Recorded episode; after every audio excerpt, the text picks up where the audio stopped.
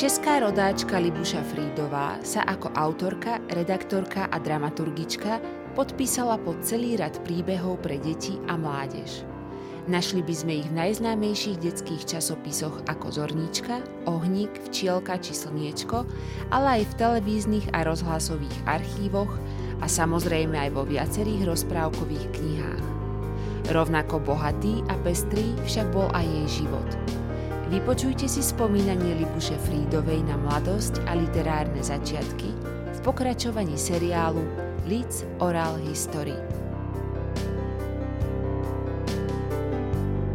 premýšľam o tom, že by som to mala všetko napísať, lebo ja som mala, keď to tak zoberiem, veľmi zaujímavý život. Veľmi zaujímavý. Pretože po vojne som bola sekretárkou hlavného generálneho riaditeľa firmy Baťa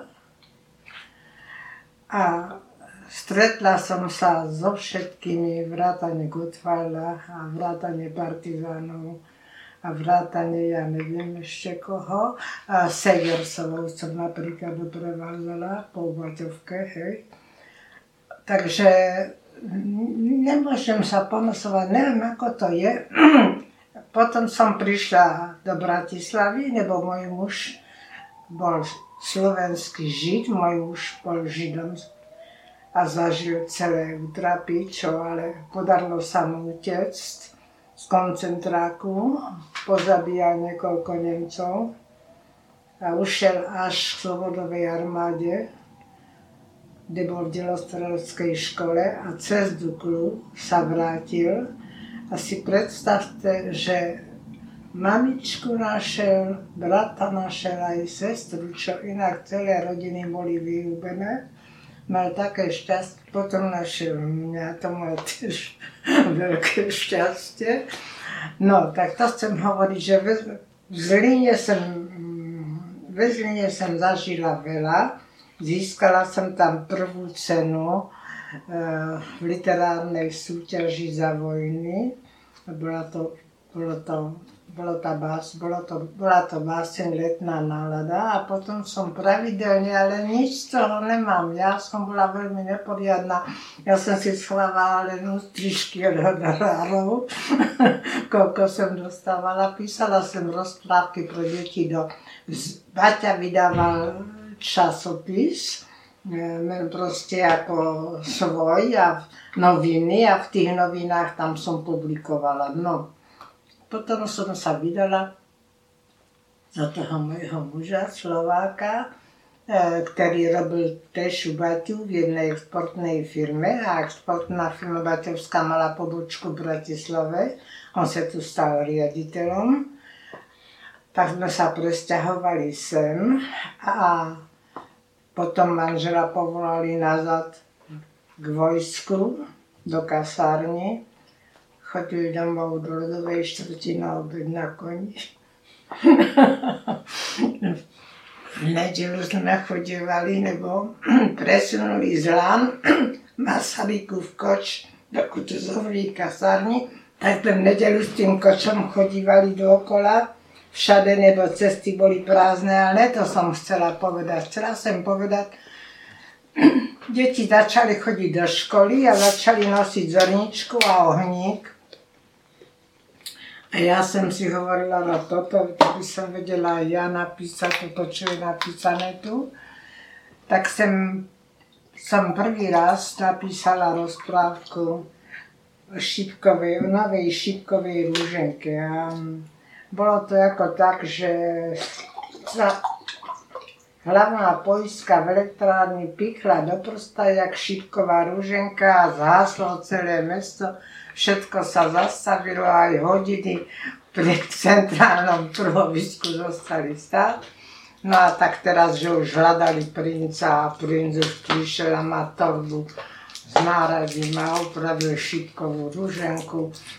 A keď som to napísala, mala som priateľku, už je mŕtva, Jurčovu, Marienku a ona bola predtým tajomnička, sekretárka Vilenického. A hovorím, pozri sa Margitka na to, mám to poslať a ona hovorí, už horšie tam bolo. Pokojne to pošli.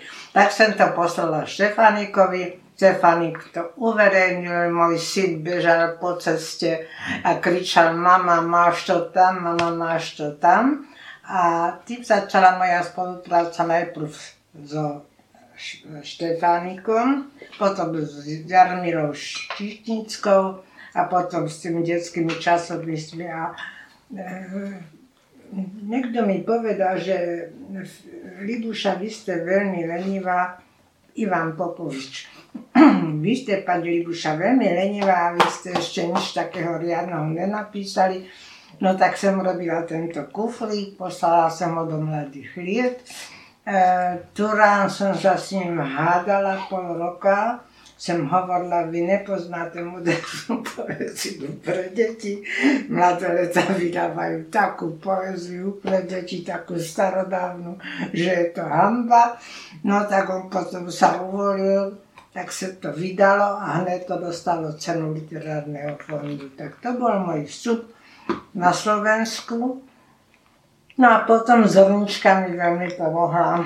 Publikovala som v Zorničke a zase s Ivanom Popovičom e, sme boli vo východoslovenskom vydavateľstve niečo vybavovať a Ivan mi zase ponadával, tak sme vymysleli, teraz som vymyslela túto Magdalenku a Škriatkov. Je to milá knižka, teraz vyšla v reedícii a myslím, že úspešne vyšla v reedícii. No potom som vydala, toto je taká knižka, Ivan nadával strašne, lebo mu všetko to, čo tu je napísané, písaným, tak to všetko kontroloval ministerstvo školstva, či to zodpovedá, ty písmená, my deti sa nenaučili nejak zle písať hovoril, pani Libuša, ja vás zabijem, ja hovorím, tak dobre, ešte chvíľku počkajte. No, s Ivanom sme takíto priatelia, takí akože odtedy mm, nemusíme sa vidieť ani rok a potom sa uvidíme a ako keby sme sa videli včera. Aj teraz, keď e, Ivanko hovorí, skúsme, že či by Magdalenku nevydali znova. Tak sme zašli za jednom drobným, to sú tí smenárske väzby zo smeny. No a vydali a myslím, že ju vydali veľmi pekne a veľmi úspešne. Nemám to nové vydanie, to je menšie, ale ja to všetko porozdávam, potom, potom nemám nič.